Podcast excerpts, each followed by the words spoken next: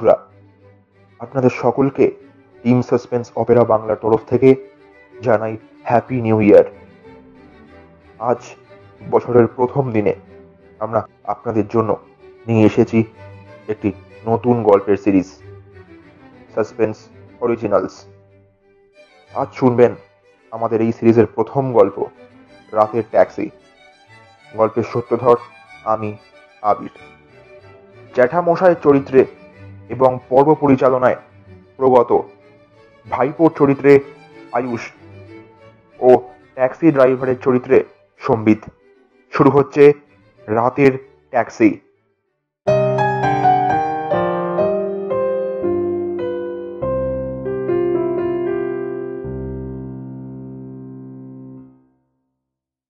এই নাও জেঠু, এই তোমার এক প্যাকেট গোল্ড ফ্লেক। আর এই নাও তোমার দু চামচ চিনি দেওয়া লাল চা।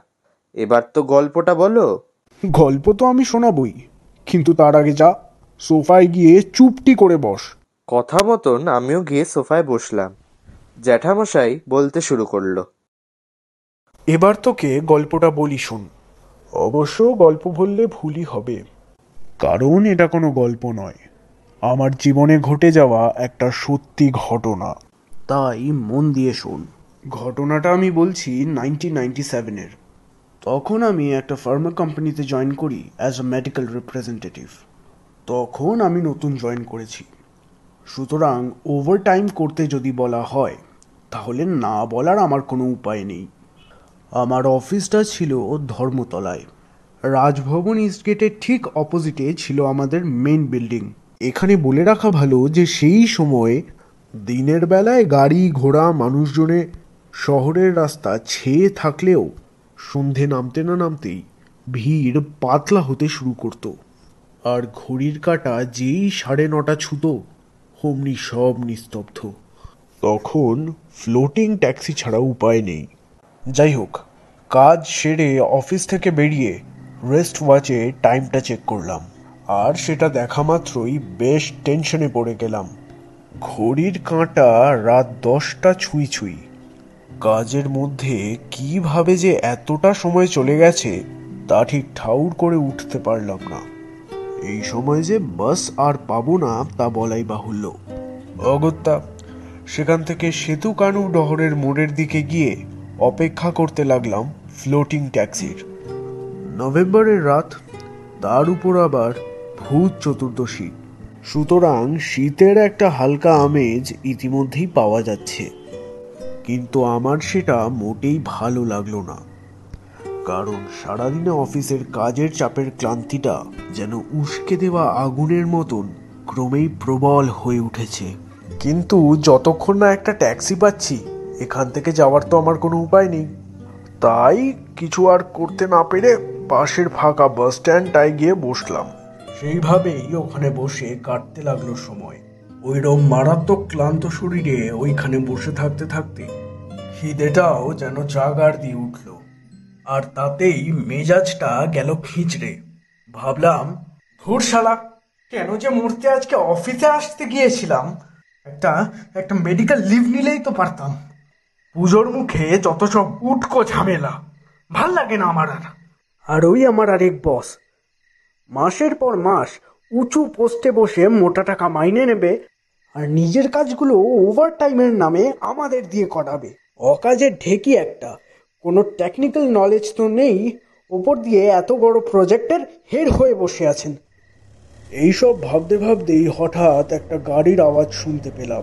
চোখ তুলে দেখতে পেলাম রাস্তার ওই ফুটে সদ্য এসে দাঁড়িয়েছে একটা হলুদ ট্যাক্সি আর সেটা দেখা মাত্রই পুরনো সব চিন্তা আমার মাথা থেকে বেরিয়ে গেল।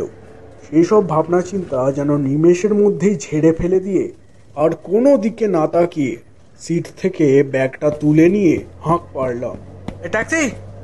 এই ট্যাক্সি! দাঁড়াও। উফ ফাইনালি একটা ট্যাক্সি পেয়েছি।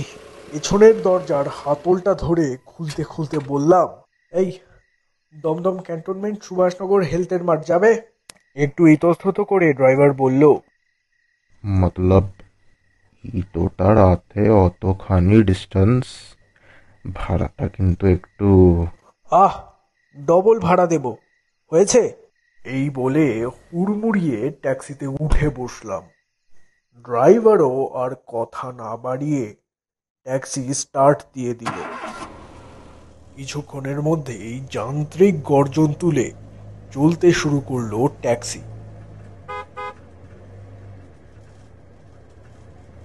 সারাটা রাস্তা নিস্তব্ধ। পরিবেশটা যেন অদ্ভুতভাবেই একেবারে স্পন্দনহীন হয়ে পড়েছে। কেউ যেন আড়াল থেকে মায়ার বসে অচৈতন্য করেছে গোটা কলকাতা শহরকে। এর আগে যে অফিস থেকে ফিরতে আমার কখনো এত দেরি হয়নি, তা নয়। কিন্তু তখন চারিপাশটা দেখে এমন অদ্ভুত লাগেনি। আজ যেন মনে হচ্ছে প্রকৃতি কেমন থম মেরে রয়েছে। শীতের হাওয়া ঠান্ডা হলেও যেন আগের মতন নয়। একটা ঝিম ধরানো রহস্যময় ভাব মিশে আছে তার সাথে। এইসব মনে করেই গাটা যেন কেমন ছমছম করে উঠল। সেই ব্যাপারটা তখন বুঝতে না পারলেও এখন বুঝি। যখনই এই পৃথিবীতে এমন কিছু ঘটে, যার জন্য সম্প্রতি ইহজগতের কেউ দায়ী নয়, তখন প্রকৃতি তার ইঙ্গিত দেয়।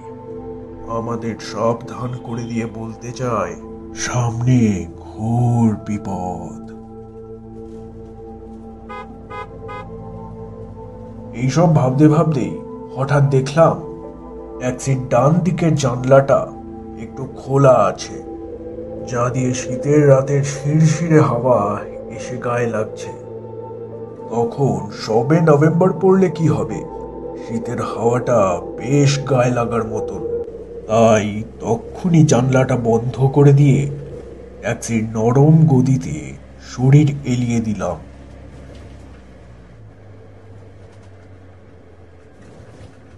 জনমানবহীন শুনশান রাস্তা। চারিধারে কেউ নেই।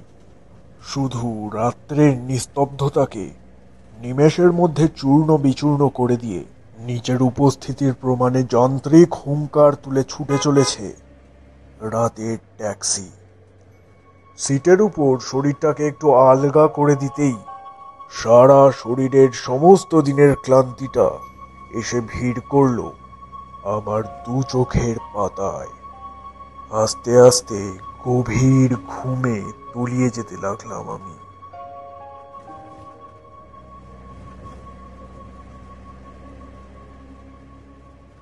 তারপর তারপর আর কিচ্ছুই মনে নেই। কতক্ষণ যে আমি ওইভাবেই ঘুমিয়েছি তা আমি জানি না।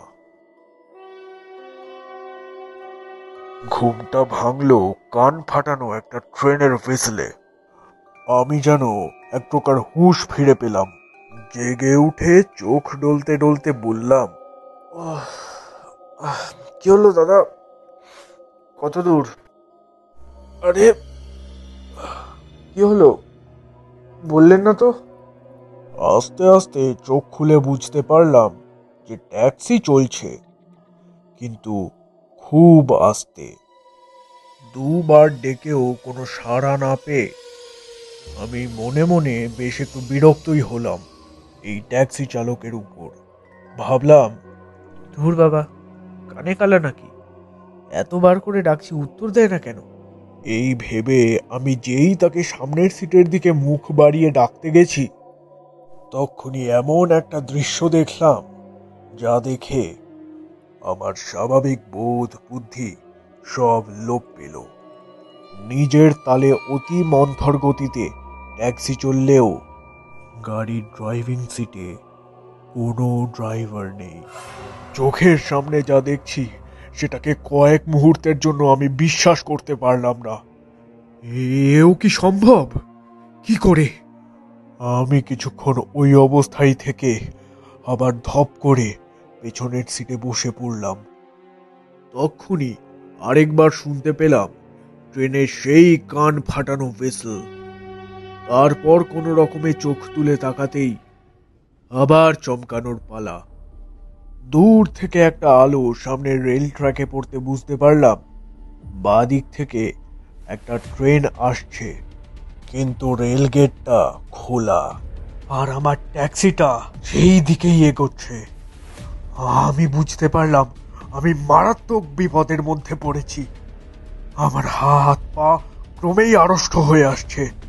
দু তিনবার আমি ভয় চিৎকার করারও চেষ্টা করলাম, কিন্তু কিন্তু পারলাম না। আস্তে আস্তে আমার দম বন্ধ হয়ে আসতে লাগল। সেই শীতেও শরীর ঘেমে উঠছে। নিজের হাতটা কোনো রকমে তুলে গেট খোলারও অনেক চেষ্টা করলাম, কিন্তু তাতেও ব্যর্থ হলাম। আস্তে আস্তে সেই অলৌকিক অদৃশ্য শক্তির কাছে আমি হার মানলাম।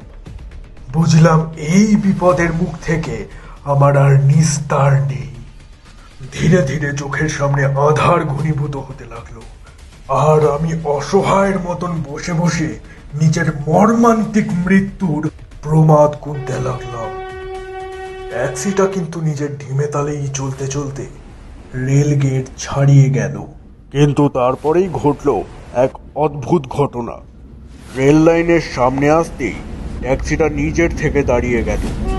দেখলাম মুহূর্তের মধ্যে চোখের সামনে দিয়ে হুহু করে চলে গেল একটা মাল গাড়ি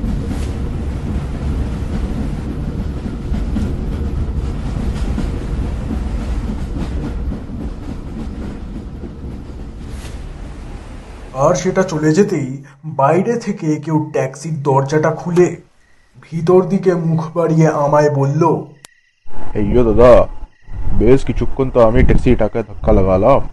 এবার একটু আপনিও হাত লাগান। দেখি ও মা এ কি?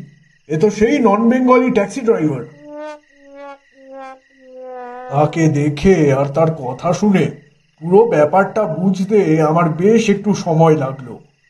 আমার অমর উদ্ভ্রান্তের মতন চাহনি দেখে সে বলল কি হলো তবিয়ত খারাপ লাগছে নাকি স্যার না মানে ये टैक्सी अचानक बिगड़ा कैसे আরে আর বলবেন না দাদা পতা নেই কইসে ও নাল ফেটে কুলান্ট লিক করেছে আমিও খুব একটা ধ্যান দিইনি আর এখন দেখছি ইঞ্জিন গরম হয়েও বন্ধ হয়ে গেছে তো আমায় ডাকলেন না কেন আরে নাহি নাহি আপনি ঘুমাচ্ছিলেন, তাই অনেকবার বলার পরেও আপনি ঘুম থেকে ওঠেননি।